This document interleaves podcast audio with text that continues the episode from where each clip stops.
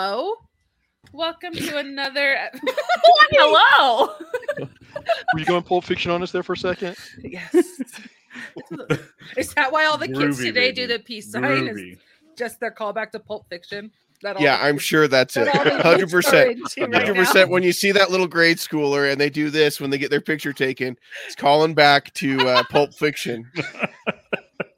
You learned it here first. Hundred, hundred percent. Uh, welcome to Age of Geek, the podcast. We're stoked to be here tonight to talk about a fantastic show, Ted Lasso. Ah, beautiful masterpiece. It's so I- good. I feel like our watermark doesn't work very well with this background, Colin. No, noticed I, as you changed it from white to black, I think. I did then I- oh, was it you, Marley? Yeah, because the white, I, I was like, oh, I need to change it to the other one. I was like, wait, no, it's the yellow. no, it's that's the yellow that's blending in. Yeah. just It's hating. It's fine. We can I was thinking we could just take it off. I did the Greyhound background, but I could I, we could have done the believe in the background, but all of our faces would be covering the words. But I think the belief sign is yellow too, so it still would be. Oh, the oh same yeah, it issue. is. Oh, no. Or I could just do Blue Richmond Jason background. Sudeikis' face right up and everything. That that would be okay too.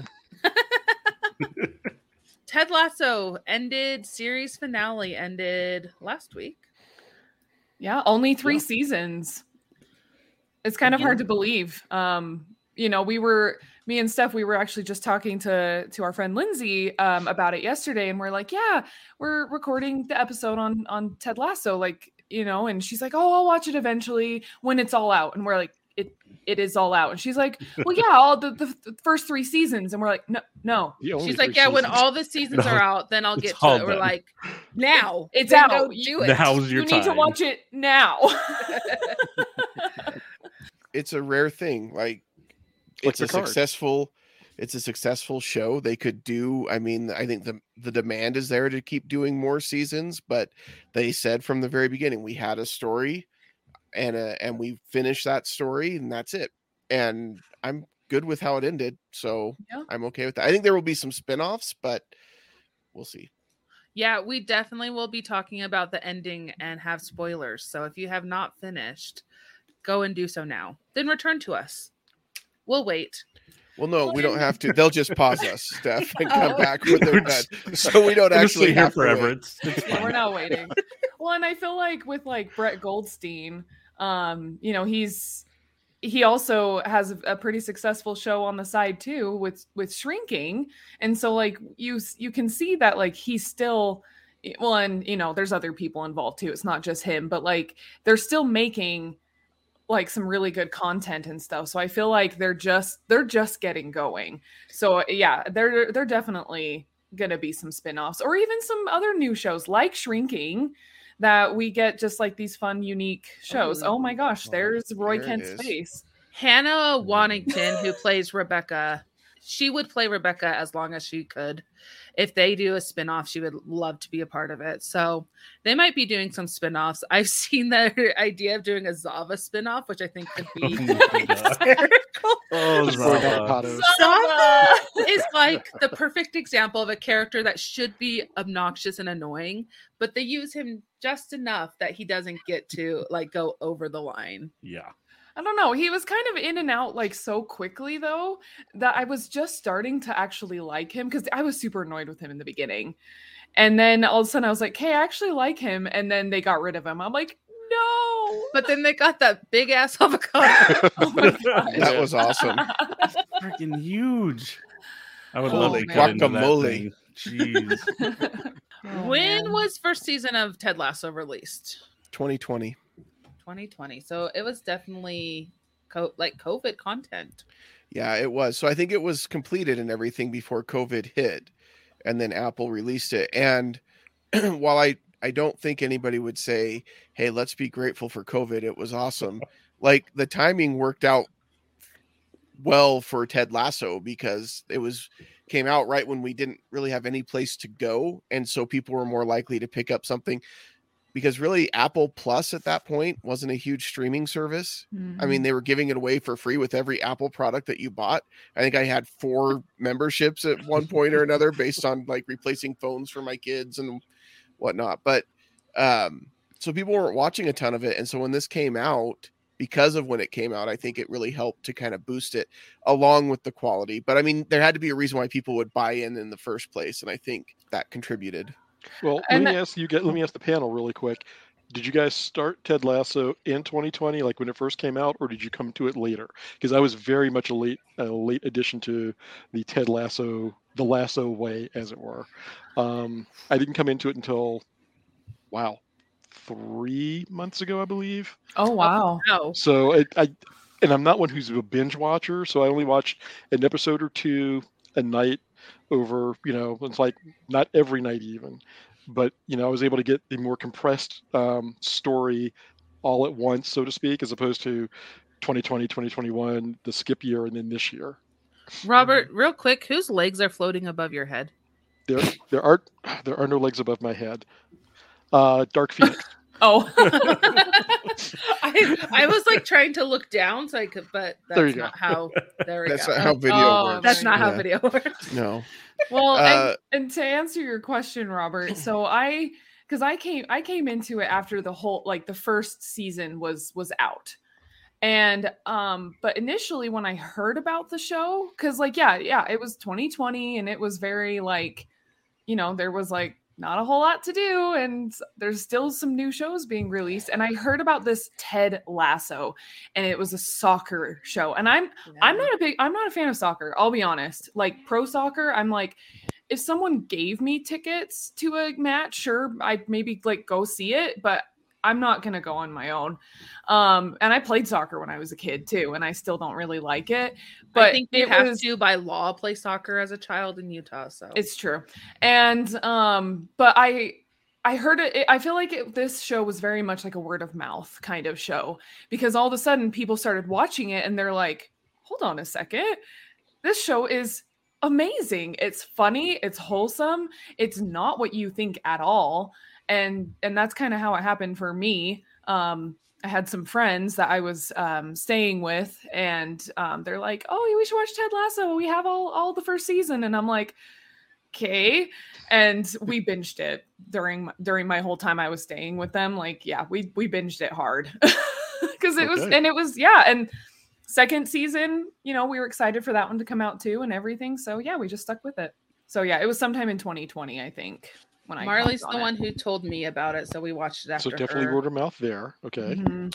Yeah, I had seen people starting to talk about it like online. And so I tried a couple of episodes and it took me a little bit longer to get on board with it because of the language and some of the content in it. I was like, I don't typically watch shows with with a lot of that in it. And so it was out of character for me. But then there was so much in it that was good. I'm like, I can't ignore it. So I probably really full on watched it right before the second season came out. I watched the first season all the way through in preparation for that one coming out. Yeah, this is definitely a show I describe as like effing wholesome because it it did catch a lot of people that I don't think typically watch things with language in it like this. Mhm. But the content is greater than the language that bothers some people. And it is just so wholesome, even while Roy Kent is effing this and effing that. so Definitely. He's Yeah, I he's just to be clear, he's saying effing this and effing that. He's not actually going around and effing. Well, he's- he's here and he's there and he's every Everywhere. effing where. So Mhm. Roy Kent. well, and like that's the thing too is I like cuz I'm I'm not I don't swear all that much um on you know personally, but like I don't mind some swears here and there, but like I feel like with this show they were so well timed. Like I feel like the script was just so clever and witty that like any almost any time there was like an F word um or you know anything like that it was it was funny it was like it was for comedy you know and so i, I feel like they that really helped with it Well, as well but it wasn't just for comedy. I think that it was situationally and for the characters who were dropping f bombs where they did. It was believable that they would do it in that moment. oh for yeah no for yeah. sure So for it was, it was more conversational as opposed Mm-hmm. to done done just for a good laugh, so to speak. yeah Well, no I that's think- true I think it's also cultural. I think that uh like the that language isn't seen as such a bad as bad as it is in Yeah. the US. If you've ever watched a Gordon Ramsay anything besides Right. Master Chef Yeah. Junior, where he doesn't do it in front of the kid, but but Master anything Chef else like Kitchen Nightmares or whatever, you can. I mean, I think that is a very cultural thing uh, for certain parts of the UK. And Sure, it's, and and it's- you or can- outside of You can see that in Yeah. That's also true. in, Thank you, Robert. Ted as well, right? Like Ted is this very, very initially reserved, kind of calculated on on you know what he's going to say, and doesn't normally say those kind of things until you know the final season. but I think that even with Ted, I mean, Ted is very much Ted, Ted falls into what I remember of living in the Midwest, of just a lot of a lot of people. Um, and when he did finally have that conversation with his mother, and it was just dropping them every other sentence, it was like, okay. And I think that Ted Ted maintained kind of like a his wholesome status throughout and it wasn't that he wasn't he wasn't calculating later. He was however a lot less restrained even liberated in being able to be open about how he felt with things which he bottled so much up the first two seasons. That conversation with his mom was one of my favorite conversations and i have made a list in my head of anyway a similar conversation for anyway we can move forward sorry I feel I actually feel like that's a really common theme in pop culture right now is like breaking generational trauma and that requires uh having tough conversations with parents that sometimes we uh would rather just skirt it under under the rug. And so yeah, I think that was a really important and cool episode. I really like the exposition of the seasons cuz the first season is like all set up, right? It's all wholesome. I, we love it. We're getting the characters' backstories. The second season is Ted going through mental health crises, a little more character development amongst other people and the team. And then third season is like a ton of team camaraderie together. And Ted, like, finally finished, like, doing the work, getting to the conclusion. And so it really is just this great story and moves well. But the second and third season are quite different from the first season because you go from that happy go lucky to like, hey, actually, let's talk about some real stuff now. Yeah, Yeah. I think a lot of times with shows like this it, that are going to use kind of the sitcom format but still want to break through to some kind of tougher issues you see that pretty regularly like the first season is played much safer like let's make this more of a typical kind of sitcom i mean the first couple of episodes especially you really feel like okay this is like if michael scott were given a premier league soccer team not quite to that level but you know I'm not Stefan- an off. yeah, you said the wrong. You, I'm you not an the wrong fan. Michael Scott gives me the ick. Okay, so if Leslie Knope were given a Premier League soccer, okay, I like that. okay, and but then with the second season, because they're like, okay, people are bought into these characters now. Now we can really kind of push the envelope a little bit more, and then they push it even further in the third season. Um, and I I love that. I love when you can say, hey, we're gonna break genre boundaries. We're gonna break norms and we're going to kind of put the art that we want to put out out there especially like you guys know where ted lasso came from i mean not kansas Kansas. i didn't uh, had to look it up and it was fascinating that it was a nbc sports yeah. creation. Like 10 Oh. years ago nbc had gotten the rights to air premier league uh, football soccer here in the united states and to promote it they put a, an ad campaign together with this character that jason sudeikis and the actor who plays beard had kind of created was what if a football coach from america were hired to be a soccer coach in the premier league? To kind of be that hey let's introduce them to some terms people aren't familiar with whatever and it was all comedy it was all like saturday night live level kind of sketch comedy that's where ted lasso and that was ted Oh. lasso and that's where the character came from and then to turn it into what this has become is pretty amazing and there was an end credit and for every episode uh, characters from nbc sports which is what made me look it up in the first place Did Jason Sudeikis start off on SNL? he did Okay, and then did said. Did Beard start off on SNL? No. no Yeah, I've not seen him in anything before this. Me either. and the only thing i'd seen brett goldstein in before this was as hercules in uh at the very end of love Oh, and thunder Oh, Well, Yep. well, but we started singing Roy Kent when we saw that, we're like, when we Roy saw that. Kent! Yeah. Roy Kent. well, yeah, Brett. That's because he's a writer. He's not Mm-hmm. an actor. yeah, and he wasn't going to play this part. It, but they were looking for who was going to play Roy Kent, and he thought, I think I can do it, and submitted a video of him doing the character, sent it to the producers and everybody, and said, "Look, if this is garbage, if this is rubbish, just just Just disregard pretend it. didn't Never talk about it. Pretend it never happened. but this is my idea for it." And then they said, "Hey, we're going to stop looking. You're it. You're Roy Kent." So he he that's why he hasn't really been in anything before this um, because he was a writer. well yeah.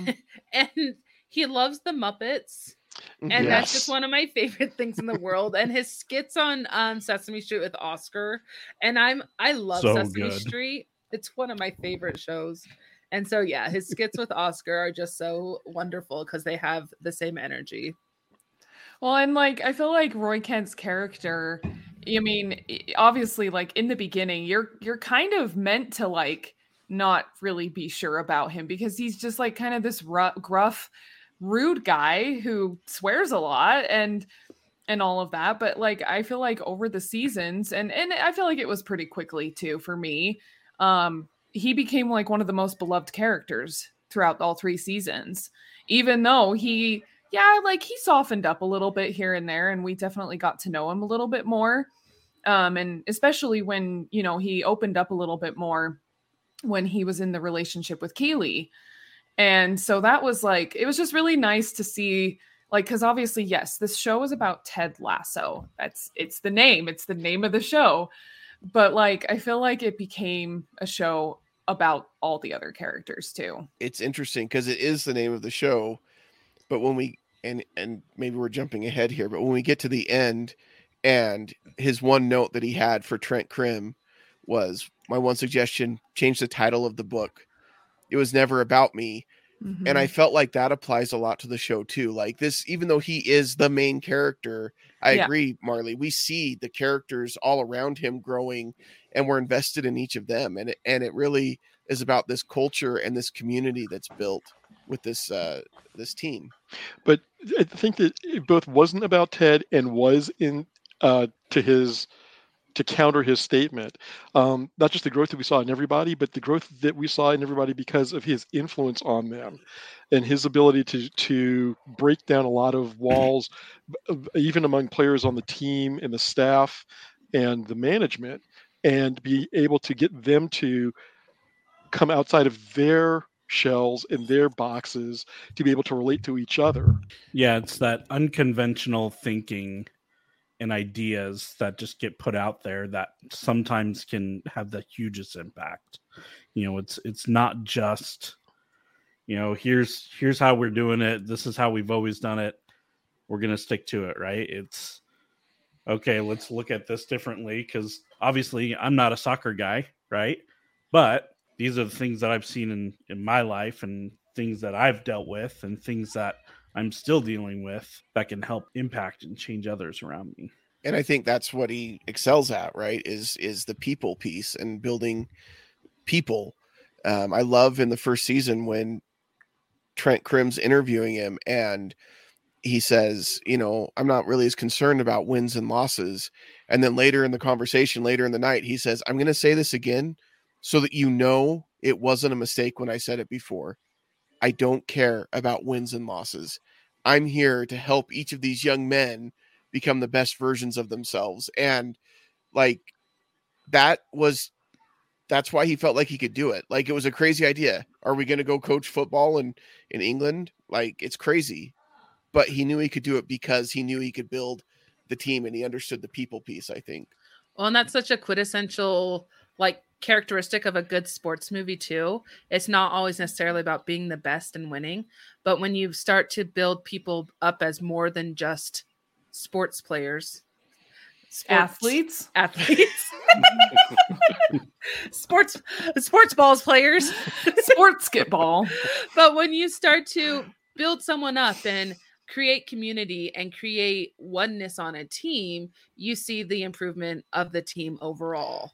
And it doesn't just apply to sports, though. I mean, because I think that just as a manager, Hey, we're just, Just talking about in sports in this episode, so Sorry. I give you permission, Robert. Please continue. No, speaking, uh, you know, from a management standpoint, um, he also showed something that a lot of people don't understand about management.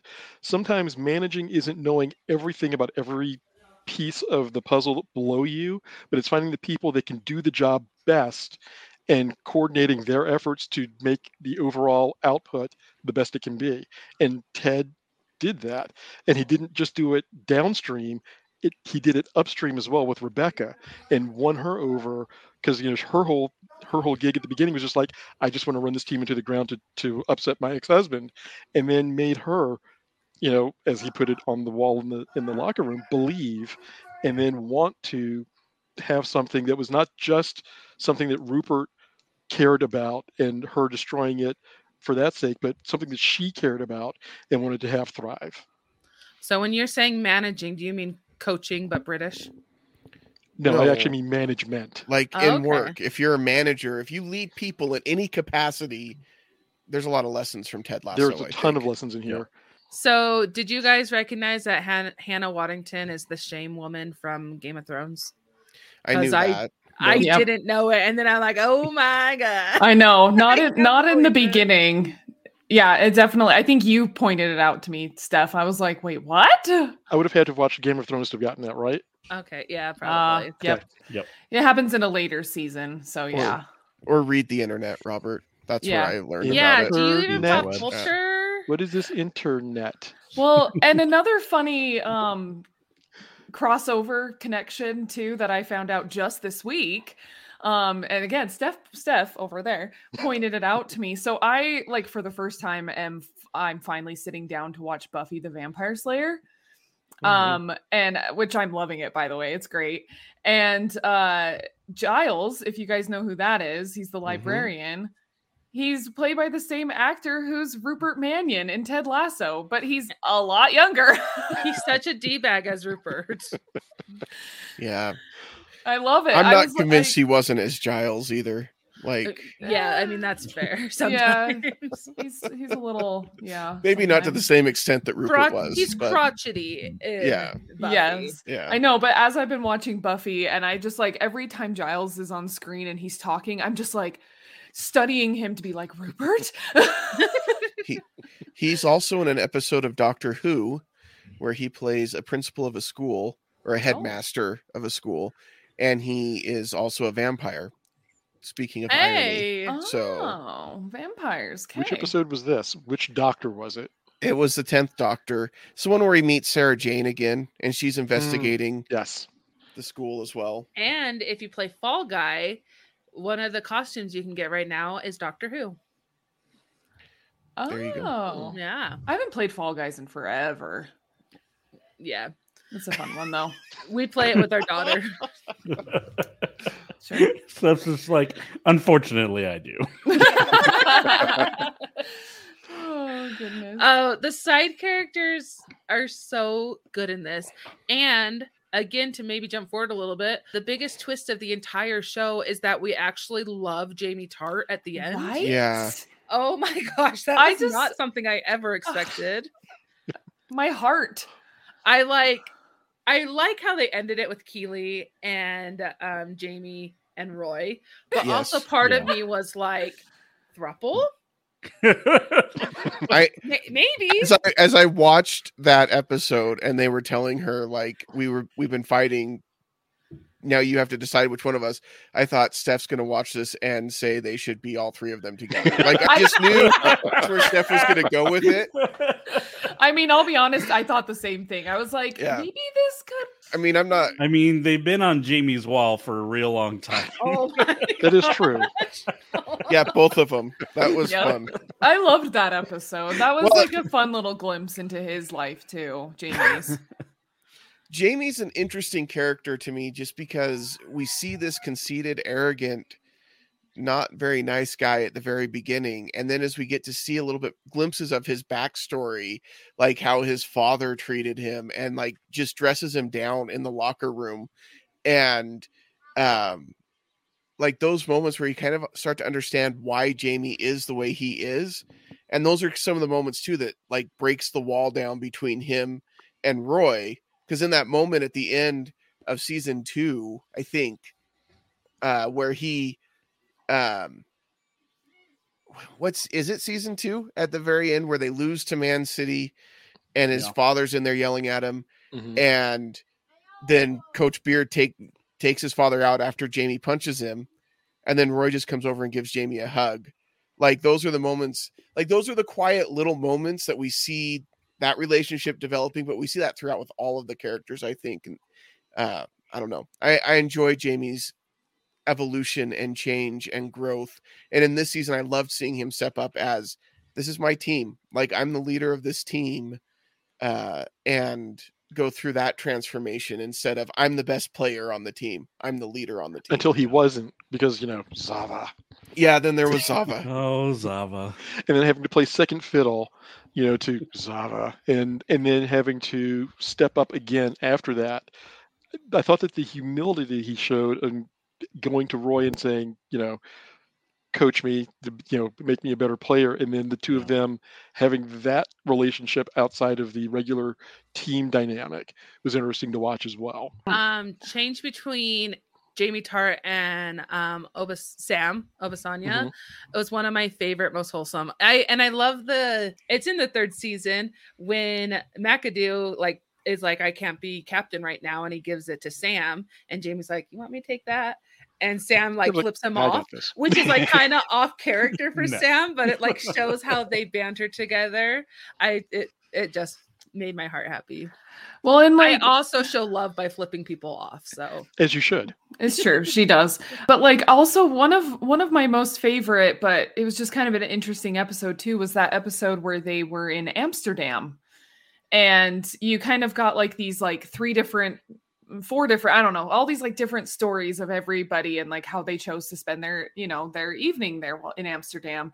And I freaking loved Jamie and Roy's little adventure on the bicycles and like even Jamie like helping Roy learn how to ride a bike Oh and they're God. like they're like windmills we gotta go find the windmills and like i just i feel like that whole i i could have gotten like a whole episode of that friendship like that hangout and just like forget all the other stuff i was like i just need more of this okay, but Amsterdam brings up a question I have for y'all. Did we ship Ted and Rebecca? i i wanted it to happen i i'll be honest Mm. I always did. I always did too. I really wanted it to happen. Even in the end, like when um she was saying goodbye to him at the airport, I was like, are they gonna kiss? Is it gonna happen? I was like freaking out. Now, I thought that it, yeah, I had that same question during the airport scene, but it was the only time I really was like, hmm, I take that back, except for the very beginning of the of the finale where Ted walks out Yes, in his pajamas which and his beard like walks out. such Oh, a I'm just kind of like, yeah. what happened That- here? Oh, beer. Yes, th- I- they did that on purpose. Oh, they totally Totally. did. It was brilliant. Oh, Yes, it was brilliant. brilliant. It was it was one of those. Well, we've gotten everybody completely off guard now, and go. And I think was I like, turned to Blake and I'm like, they didn't show us this, and then That There's poor cleaner just walking in thinking, what kind of orgy just happened? Like, Well, Jane, Jane and Beard running up to the room as they're like, "Don't, don't." Just don't go else in can there. Uh, that was that was probably one of the best pranks that the showrunners did. That and when they rickrolled us at uh, Rebecca's father's funeral, that Yeah. was awesome as oh, well. they literally rickrolled us. Yes, Yes. yes, they did. Um, one of my favorite callbacks too was the first season. Ted is teaching Jamie like the pick me, ch- do it to me, to, and then they do that in the last episode as well. And the Oh, I forgot yeah, about that. there's fun callbacks. But also with the whole Ted and Rebecca thing, so she's looking for the green matchbook the whole time. There is one episode in third season where Ted pulls stuff out of his pocket that and has a green matchbook. So that was that was the moment in the season where I thought maybe they're going to go there because he does just nonchalantly pull it out, and like if you're not noticing, you could have totally missed would- it. And he puts it on the table. I'm like, dude, he's still got the green matchbook. Are they going to go there? And honestly, the whole um, uh, what was it, shite and nining armor or whatever? I was like, I could Mhm. see Ted making that mistake and yeah, fumbling over his Mm. words. That was the moment where I thought they would go there. Uh, after Ted's mom visits, I'm like, no, they're not going to. He's got to go home. That that's where this character has to go, and I don't I think agree. Rebecca's going to go with him. No. As much as I wanted it to happen, I was very happy with how they ended it. yeah. Um, and pla- same. platonic friendship is very important as well. I was Mhm. kind of working while watching the the last episode, but did Ted's ex-wife boyfriend ever get like smacked for knocking the game? No, No. Like- the worst he got was a very dirty look from both Henry and Michelle, and then he Mhm. got relegated to the corner of the room. Yeah. Yeah. Yeah. Yeah. That that was one thing. I was very satisfied with the ending, but there were things like that that didn't really get tied up. Like somebody asked me, "So is is Ted back together with Michelle?" I'm like, I don't think they are. I think Ted has moved forward from that, and I don't think he needs to go back. Michelle is his ex-wife. But it is interesting because the only home he has to go back to is the home that Michelle and Henry live in, Yeah, because Uh. they were still married when he left. Yeah, which doesn't mean they get back together. But No. yeah, No, it but it but it was And weird when he doing the gets out of the cab and he goes and then doing into the, the, whole house. d bag boyfriend thing, you can see why, yeah, why people might think that they get back together. Mhm. But no, Yeah. they didn't tie those those It- ribbons. in my head, they're not back together, and Yeah. Ted has moved on Yeah. and can do better. Because I don't like Michelle, honestly. She Oh, left I- Ted. And and she left him for a Jacob, which is normally an upgrade, but in this case, it was not. I've Because he was not Well, great it- either. so many it- rate character ratings that put Michelle as Yeah. the bottom. Oh my well, gosh. then like it was it was mainly because of his personality, like Mhm. his optimism. She couldn't handle the always optimistic point of view, and so they would get back together, and it would just drive her nuts again. Yeah, I think I think though she so this is hard. I don't like Michelle. Um and I don't want him back together with her. I don't think they work together. But I think she had a valid point with his optimism because I think before he starts meeting with uh Dr. Dr. Sharon Fieldstone. yes, Dr. Sharon and starts really kind of coming to grips with his, you know, past, his trauma, everything that goes along with that.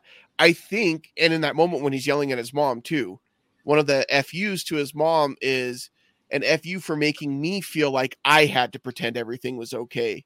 And mm-hmm. that's been his personality. I think that's where that that positivity comes from that is so over the top because I think in a marriage there was never a time when he was down or wasn't really opening up and sharing those feelings and emotions with Michelle. I don't know, maybe that's too deep, but I just Well, now that he's now that he's emotionally available, who knows?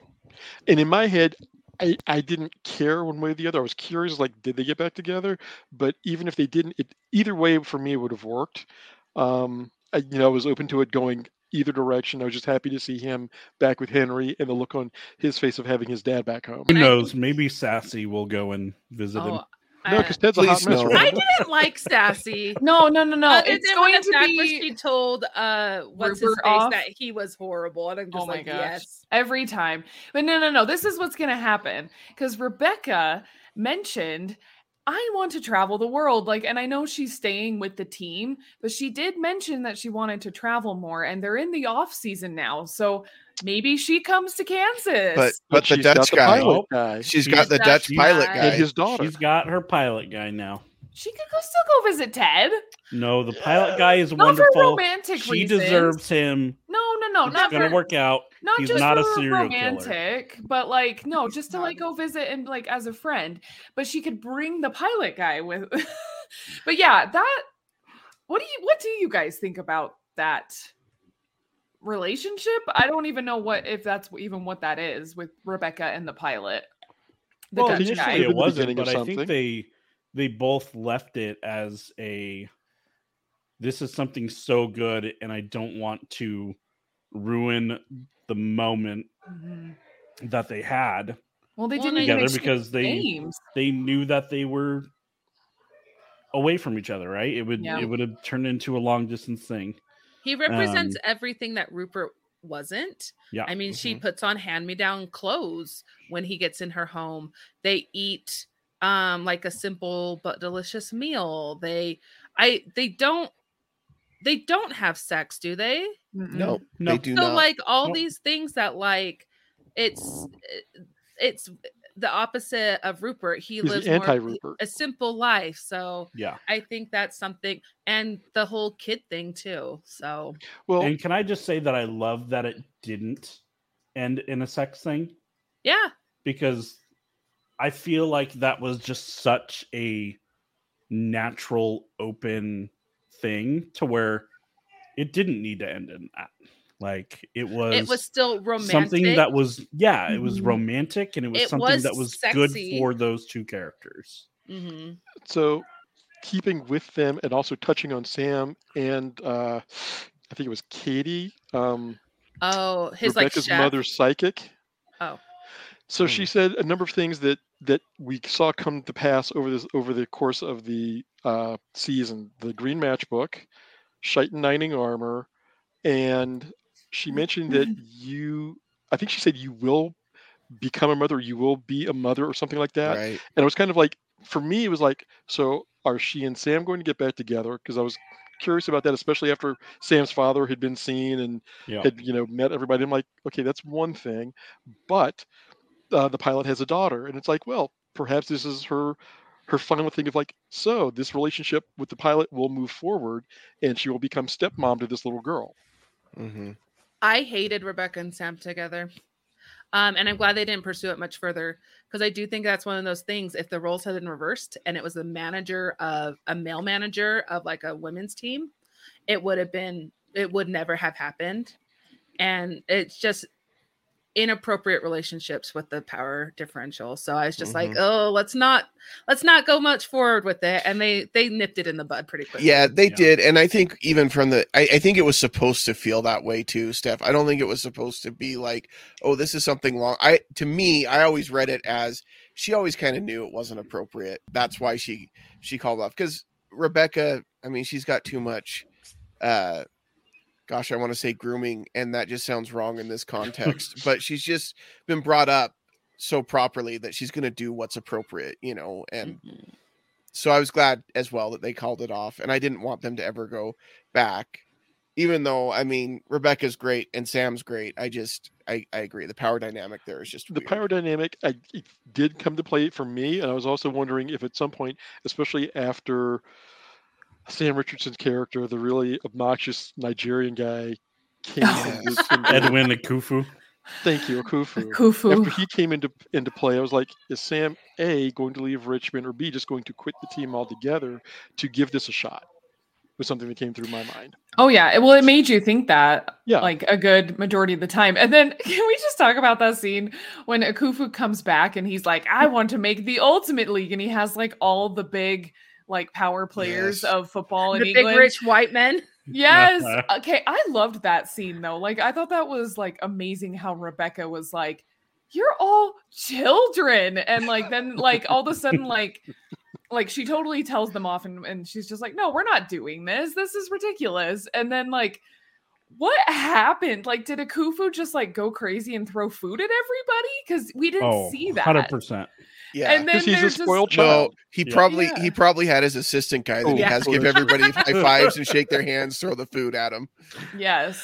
But What that whole said, yeah. scene was just like it was just like bizarre, but also like okay, you know, awesome. And I loved how I also loved how um Rebecca pushed Rupert away. Yeah, how Rupert tried Yeah. to kiss her, and she's like, "What?" Immediate- the Rupert's no. She's man? like, Done "What?" with no, no, no. And it and it wasn't even like yeah, like she was like, "No, this is like did you really think there was something here? Like it wasn't even like she was really I don't think she was really Mhm. entertaining the idea. I think she was like seriously appalled that he was even going to try to kiss her. Absolutely. yes I was I was really proud of of Nathan Shelley. Uh, Oh, we gotta talk with- about Nathan. let's and talk nathan Nathan. Mm. Oh man. so I did character not- arcs Want him to have a redemption arc. Me Oh, I absolutely did. yeah. No. I absolutely wanted it, and I thought they did it perfectly.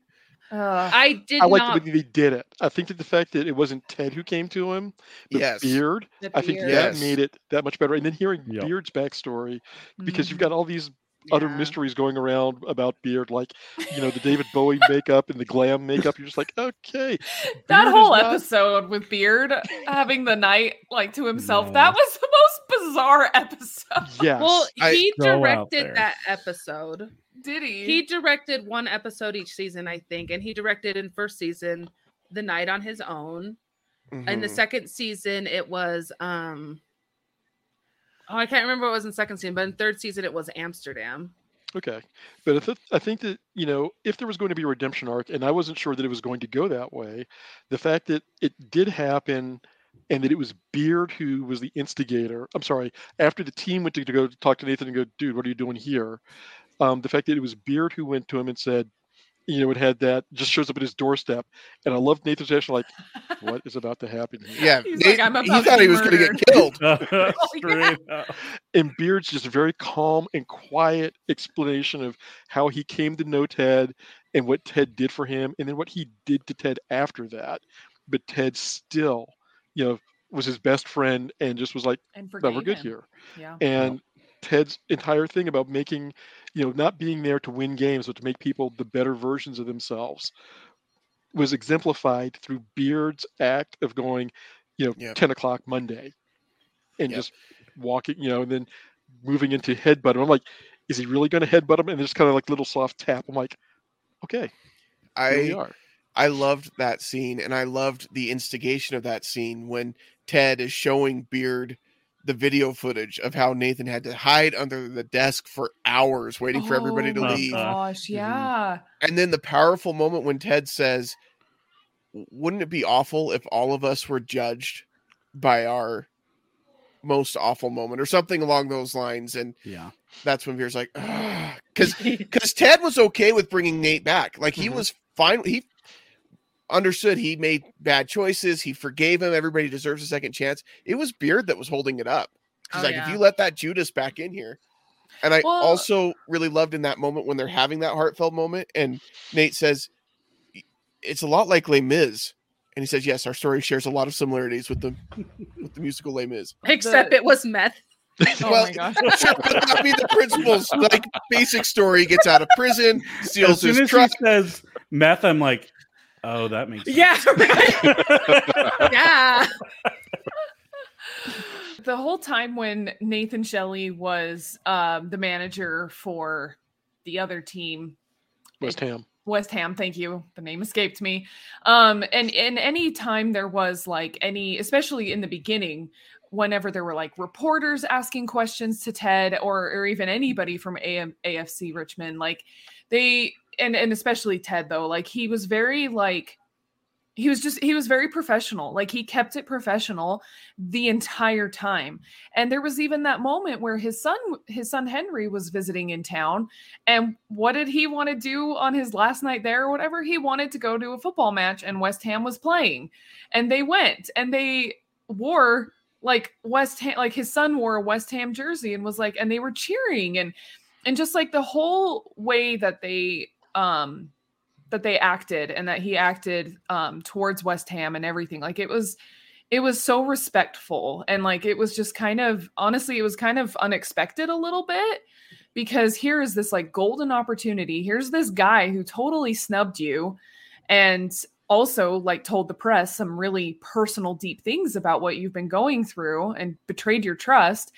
And here he is you know just trying to be like respectful AF and everybody else around him is like, no, we hate Nathan. So I don't know. It's it just really shows how true um true to character that they And kept with Ted. It's very Ted. And did you guys start to tear up when they all pulled out the believe pieces of the believe Oh my gosh. I could not. Oh, I could yeah. That was that was amazing. And because they, kept the pieces with themselves the whole time. the whole time. Yeah, I didn't want the arc, the redemption arc with Nathan, but I very much felt it would not be Ted Lasso if there wasn't one. And I did like the mm-hmm. way he came back as the assistant to the kit to the kit boy. Yeah. Yeah. And then I did like that they wrapped up the series with the Diamond Dogs reunion and that oh, oh, Roy oh, Kent And they is the included him. one Yes. needed it. Watching Roy make that question of like, "Can- "Can I be a diamond dog?" And you're just like, I love that moment. "Roy." was Because I think even Such- earlier in that same oh. episode, they're like have a diamond dog meeting, and they're like Roy, and he's like, no. Nope. He's like, nope. I'm out. Yeah, he, like he says something. I want to talk about what how I'm feeling. They're like, you want to join the Diamond Dogs? And you've got even like Trent Crimm standing there. yes, I saw that too. he's like, nope. Yeah, and then later when he says it, it, it was awesome, Mhm. and that just showed the growth from from Roy throughout the series and and how his character had evolved and changed. How do you know if a girl likes you? It was so tender. I loved it. And did you realize when he's hanging up the picture at the end when he becomes manager, uh, the pictures of the boobies Uh-huh. was the ones his niece drew Yeah. in like preschool or her school art show. hmm And then also a throwback because Ted goes in first season and uses black tape to cover up all the pornographic images like in the lockers. Fuck. Yeah. Oh yeah, that's right. So it's like a cute throwback to both of those things. hmm Oh man, I know. Watching the watching the the finale, um, and seeing all the different callbacks and everything, it like seriously makes me like I I want to go back to season one and press play. My my brother is watching the series, like the season one, right now. We were talking the other day, and he's like, he was watching it for the first time. He's like, yeah, we finally started watching it. He's like, we've gotten four episodes in, and I'm like, and and he kind of left me hanging for a minute. He like made me feel like he was not going to like it, and then I was gonna have to punch him in the face. But Ah. fortunately, he was like, "We love it." And then he started saying, "You know, I'm not sure about Jamie Tartt. I don't really like that character very much." And he's like, "And Roy Kent's really closed off." I'm like, hmm Oh. "Well, yep. I'm excited for you to watch it." watching the progressions of, of Jamie, Roy, and even Nate. I mean, getting to see what it was that made Nate the way he was and his relationship with his father, yeah. and that made him so mousy and unsure of himself because he was just looking for approval from his father that he never felt that he got. And then having that, you know, when after he left West Ham and he's just crashing at his parents' place because the paparazzi and all the news folks are at his place, and he finds his violin and starts playing. Just the scene of him playing and then watching the pullback of his father standing in the doorway, watching it and just smiling and and just seeing his again. And then you know the shock and then the conversation that they have of you know why he drove him the way that he did and why Nathan was so you know always uptight and, and unsure of anything he did because he was just nothing was ever good enough as far as he was concerned for from his father. And his father saying you know admitting maybe i put far too much pressure on you to have what i didn't. And i'm like that's that's believable. And Yep. You know i know you didn't want the arc of of nate finding that redemption but i think that was one of the steps that he needed to, to kind of get him moving again Yeah. because while he was you know a- allegedly great by derek's definition at the restaurant Uh. you know like well i've got to i have to fire you or else jane's going to report some or um not Jane, Jade. Jade, Jade. thank you. Jade. Yeah, It's going to report all these other things, so you're fired. I'm like, well, sorry, Nate. You had you had something that looked like it was keeping you afloat that you enjoyed, and somebody just pulled that from under you. Unlike him sabotaging himself at uh, AFC Right. Richmond. I And talk- totally thought that uh um oh shoot. What's his name? Rupert was gonna try to take Jade. Yeah, Oh, but I that's didn't think so. Uh, there wasn't. There wouldn't be a Rupert. But. I think the Rupert was like, she's not good enough for you. That's why he kept trying to set him up with all those supermodels. Yeah. Uh, th- that's a character that changed too, in my opinion, because like she's such a, she's kind of a little bee in the Uh-huh. first two seasons, and then she is a great girlfriend and very supportive and very kind. And I think the interaction she actually had with Rupert and a couple other people was showing how she isn't going to deal with people's crap, like Yeah. Rupert's crap. Like she could see through his sliminess Mhm. and didn't give him what he wanted from what he likes to get from people, which is the power and the prestige. So, yes, Jade ended up being a great girlfriend, and I thought she was such a little brat. Yeah, I'm right there with you on that one. And I feel like I feel like we need to talk about Keeley a little bit too. Mhm. Um, because remind me, because I I cannot remember when she when we are first introduced her, and Robert, you probably remember the most since you just watched season one. But No um. Wow. she she was just Jamie's girlfriend, right? Was was she even working at Richmond yet? Her whole thing No. was she was famous for almost being famous.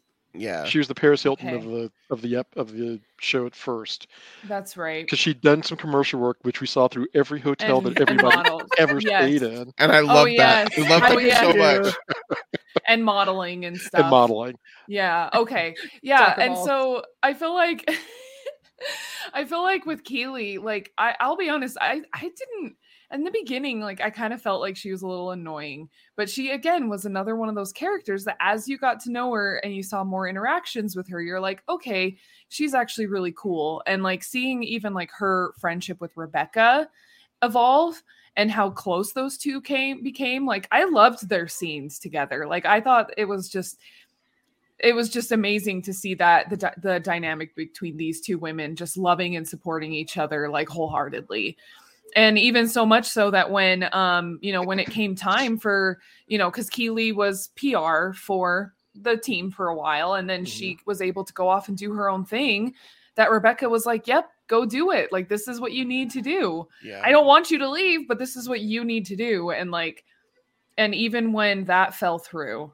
and she needed, you know, she she was gonna like I think she was I don't know if she was gonna quit or what, but she just didn't really know what she was gonna do. And again, Rebecca was like, let me help you yeah. and I thought that was amazing too because because she could and she saw the potential in Keeley and how awesome of a, a boss she is with her PR, her public relations, and her skills and everything. Like she wanted to help her succeed too. But not I- Shandy. Never Shandy. Oh my No. god, Shandy. I don't know. Eh, yeah, Shandy was the worst. I I loved Keeley in season three so much. I loved her with Mhm. Roy. Like their relationship was really great I loved too. it. Loved them. Um, and I loved when Roy took a step back because I thought that was the stupidest thing he could ever do. But he did what he felt like he needed to do. But I loved seeing what Keeley had to go through to get this business off the ground and the crap she had to go through uh, and the way Jack treated her because Mhm. that was a bad relationship from the beginning. So Yeah. Right. Jack just wanted to buy her love the whole time and uh well, it when was it didn't fit her agenda, like right and then when Keeley wasn't going to apologize for a private video that she sent to her boyfriend at the time uh saying no I don't regret doing it. It was you know it was fine. It was a and Jack not understanding that and wanting her to apologize like it was really like it sucks. Like it is such a double standard. If one of the football players on the team had done that same kind of video it would have been like well that's boys being boys. Yep. and a blip you know and she does it anyway go ahead I sorry. really like that McAdoo. I, I like that scene where McAdoo was like, we need to delete all these pictures because it is something, it's part of art that emulates real life because this does happen to people. This Well- does happen where things surface up Yeah. because you're sharing I- private things with someone you trust at the time and then that dynamic changes. So I loved that scene so much because if you remember back to uh, 2016, when certain things came out about a certain presidential candidate, and a lot of the things that you heard was, well, it's just locker room talk. It's just Hmm. what guys talk about in the locker room. Well, here Ted Lasso gives us a better example of how guys should be talking in the locker room.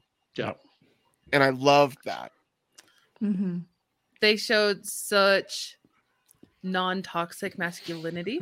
Mhm. um and they grew so much as a team together and like you still had that one guy who like in amsterdam was like we need to go to a sex show Yeah. and like yeah that's and that and i don't think that was seen as like a negative but just as like Well, they're young. They're feels like young single guys. of different Bingo. human beings yeah.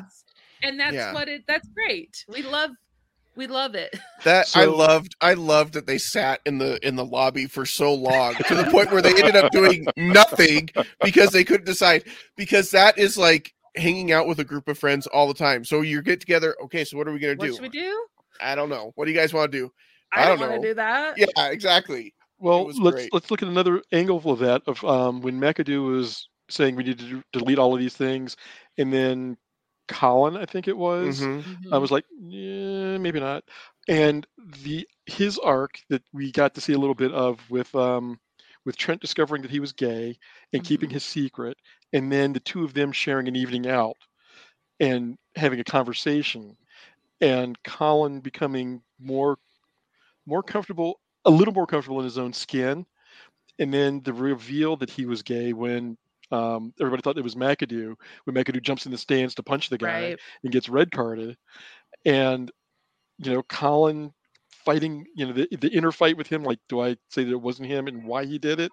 And Trent just standing there, very quietly observing, just watching the whole thing. Like, I know what's going on in your head. And you can see the whole thing, him just working through this of like, Yeah. he's got to do it for himself. If he doesn't do it, I would have been interested to see what Trent, how he would have responded to him. But the fact that when he did, you know, come out and the team's like, okay, you're still our teammate. Yeah. Yeah. And Well, and try to tell me Jamie Tartt isn't a by god. but but then the relationship between Colin and McAdoo, how how tense that was until they you know finally came to came to a head and was like, okay, well, why didn't you tell me? Uh, because I wasn't sure how you would react.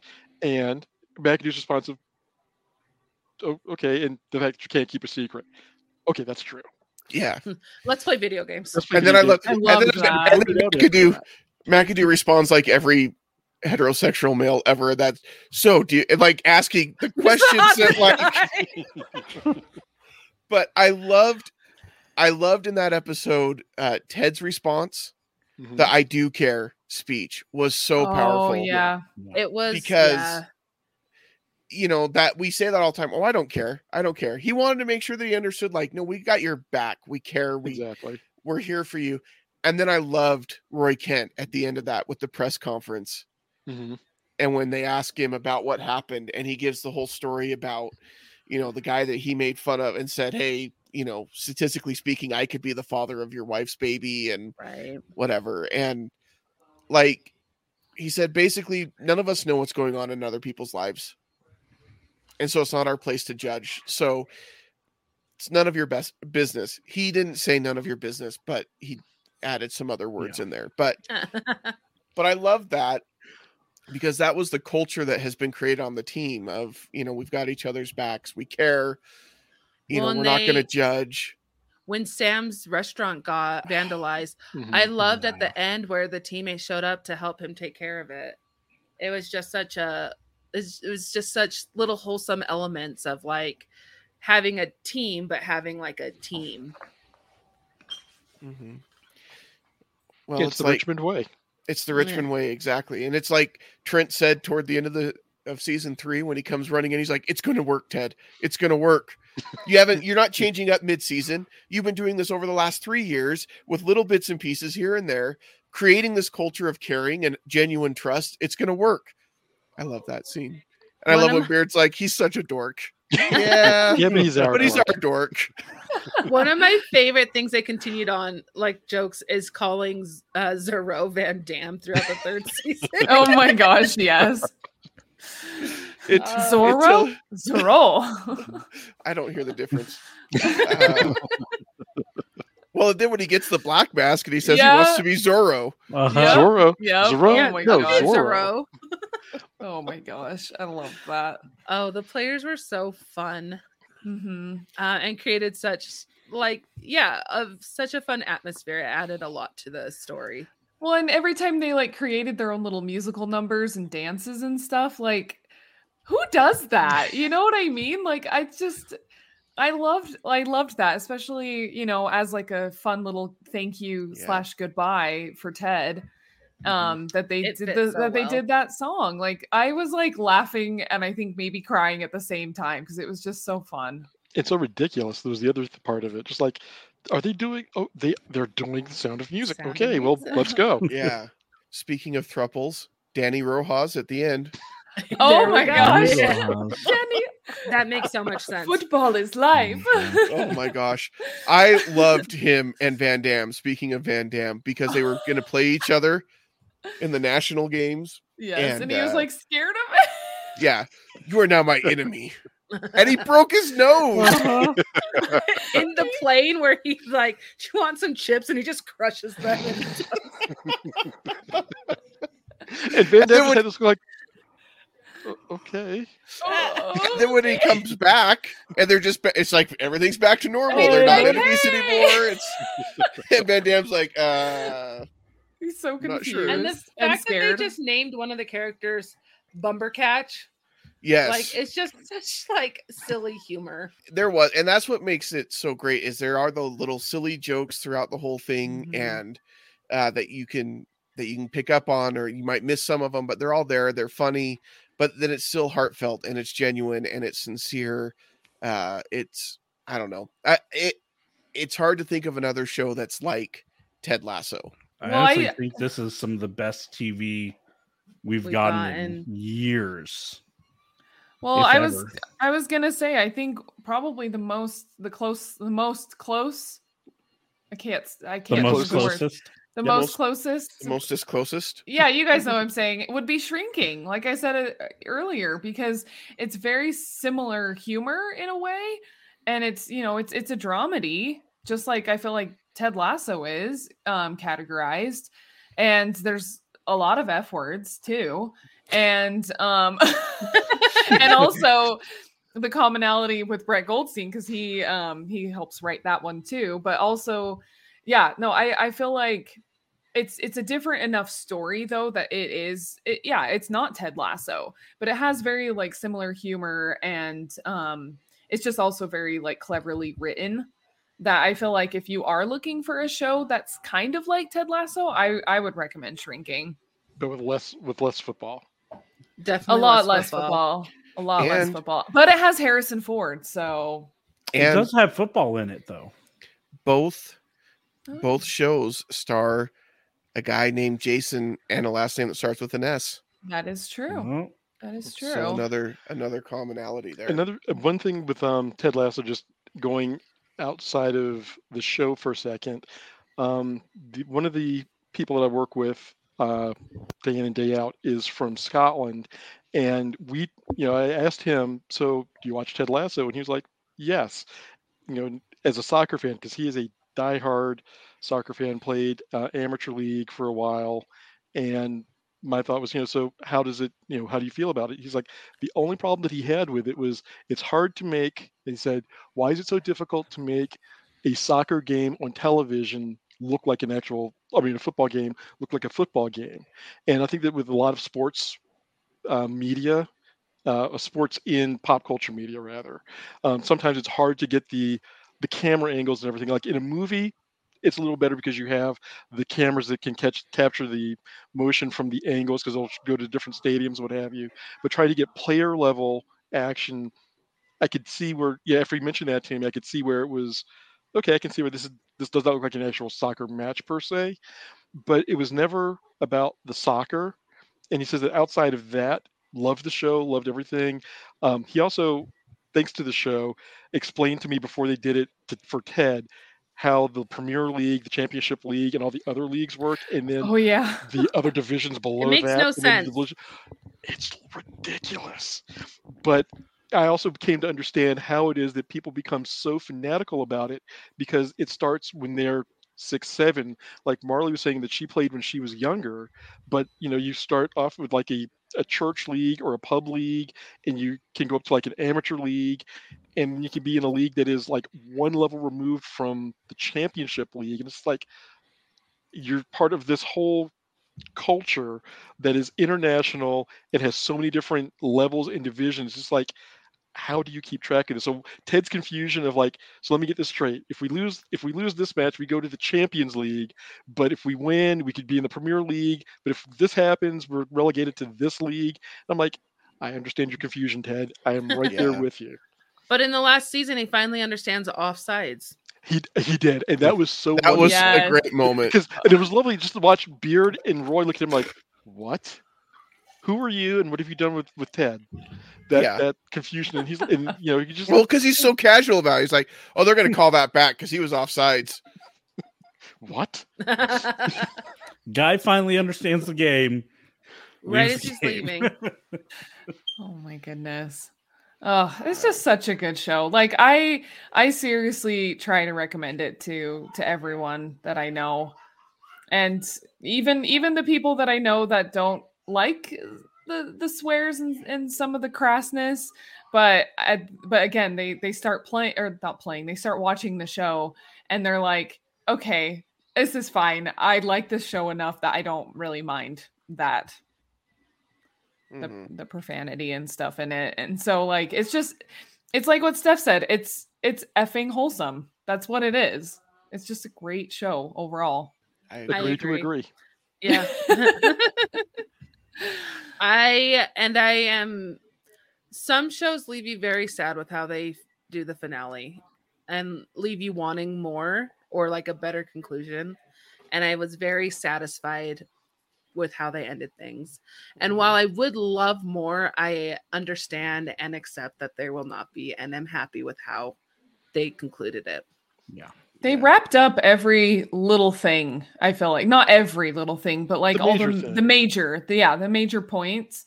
And and again, as we mentioned, like they they had a lot of really fun callbacks, even subtle ones. You know that it just it the last episode I feel like was one of the most satisfying series finales that I've seen for any series in a long time. Agreed. and did you catch uh going to callbacks? Beard's pants. Yes, at his wedding. I noticed His that too. The stripy pants. Yep. Mhm. I noticed that. And and the couple. The the Mhm. house that he went to that the woman They were there. and the, the guy came in and was like scared him off, the big guy, and he chases him around all all Oh, night. Yeah. they were at the wedding too. Yep. I just love that airplane scene where he's I got a plan. uh, all of a sudden. Are you going to go to the hospital with your friend? No, No. he's good. Right. What a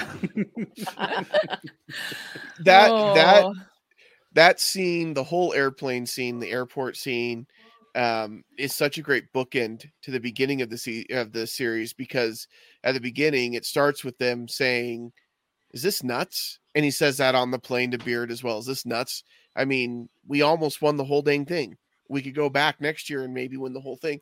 And then also when he gets off the plane and the kid's like, "Hey, aren't you Ted Lasso?" and like, "Yeah, you're a real," you know, and basically it was a joke and then in this it's the same kind of thing hey aren't you ted lasso and it was more of a, a respect thing and there was a lot of really cool stuff Too? i think it is i think it is really? Huh. I thought Huh. it Yeah. was. i think it is I need to go back Um, and look at this. but yeah it it was cool to see that i loved how they wrapped up so many of the characters and their stories as well i loved rebecca wanting to run the team into the ground to instead of selling the whole thing she only sold off 49% but she sold it to the fans Yeah. and so the fans own it and like and Mae had like that fat stack. Uh-huh. yep I loved that. I loved I loved the pub friends and they're like, what are we gonna do now? And she's like, you know, make a connection and settle down. And they're like, nah. I don't know if there's much else. I think we all came to the same conclusion. well, Ted maybe, Lasso. Thumbs maybe up. we could go around and ask what your favorite tedism is your favorite lesson that ted taught or Oh, experience or saying Um, two. I've got two actually. One is the scene in the pub with Rebecca, Rupert, and Bex, where he challenges Rupert to darts, and everybody's like, "That's a horrible idea. Don't do this." And he's he's playing right-handed, and then when they agree to the terms, he's like, "Oh, I forgot I'm left-handed," and just just nailing shots. And he talks about being underestimated his entire life, and the look on Rupert's face as he realizes he's not the most powerful man in the room. He's and he's getting shot down by some yank from the middle of nowhere who knows nothing about about football, and you know it's just Ted just like yeah they underestimated me because um, my father told me that there's two kinds of people: the ones who are curious and the ones who are judgmental. In that conversation, so that would be one. And I think that the overall, it was never about me. Um, I just thought of one. Um, it's like it, it just goes back to all of those scenes with the diamond dogs and how basically like all these this like this group of men who are probably not really used to talking openly about their feelings and their struggles and what they're going through. And here they created a safe space for all of them to be able to do that, a judgment free zone, and just to be able to just like talk it out. And whether it was just to share and not necessarily seek advice, but just an opportunity to be like, hey, I'm going through this thing. Just wanted you to know and you know and and i think the the tedism that kind of goes with that is like talking about like how like vulnerability is not weakness. Because it's not you know it's it's okay to be vulnerable and to talk about your feelings and even with your friends and and people that you don't know super well. Um so i i always i always really liked those scenes a lot. I would say be a goldfish. Oh uh, yes. I tend to just get stuck in my own head a lot and just kind of go over things that have happened in the past or decisions that were made and be a goldfish and just trying to reset and just forget about those things and moving forward and uh, doing better going forward. I'm going to break the rules a little bit and do a Jamie Tartism where it's it's just poop. let it flow. oh my gosh but it's just Yes. so great. Let Like just let it go. It's not oh, gonna like the help sewers, you. like the sewers. It's just poop. I want my kids to say poop like that. Yeah. I mean, I I do that now with with me and me and my husband Jason. Like whenever we're talking about something that we're upset about or something, we're like, it's just poopy. Eh? It's poopy. Yeah. Um, I there's so many, and you guys have talked about a lot of good ones. I really love the scene in the the pub as well with the dark game. I think that's such a powerful scene. Um, but I I really do love the scene where he's talking with Trent about his vision for the team and how he thinks about these players and how sincere and open he is. You know, it's not about the wins and losses. It's about helping these guys develop and seeing that play out over the next two and a half seasons at that point. It was it was really cool. Um and then a, a funny one, I love when he's getting the tour from Rebecca for the first time and she talks about how some people think that it may even be haunted because it was an old World War One hospital.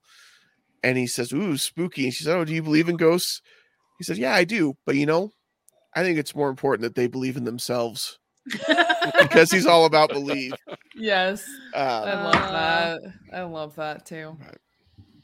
So many, so many awesome, just awesome tender moments from that show. It's hard to, it's hard to list every single one because every time Ted opens his mouth, I feel like there's something.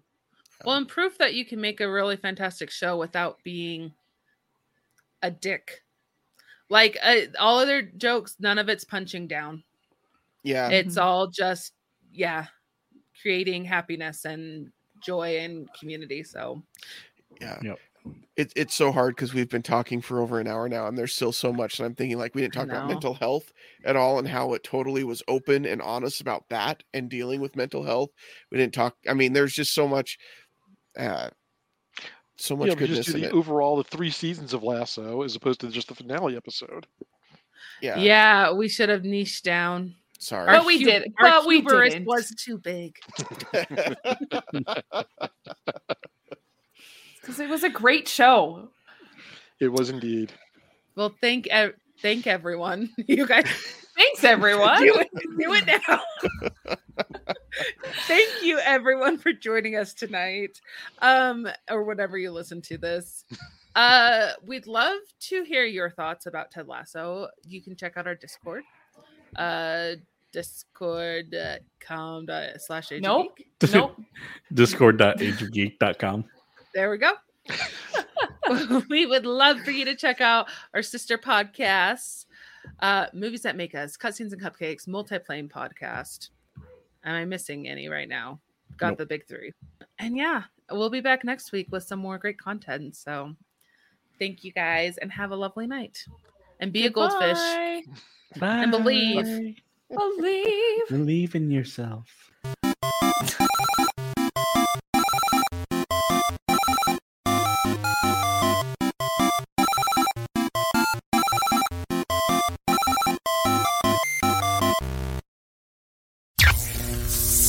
This has been an Age of Geek media production.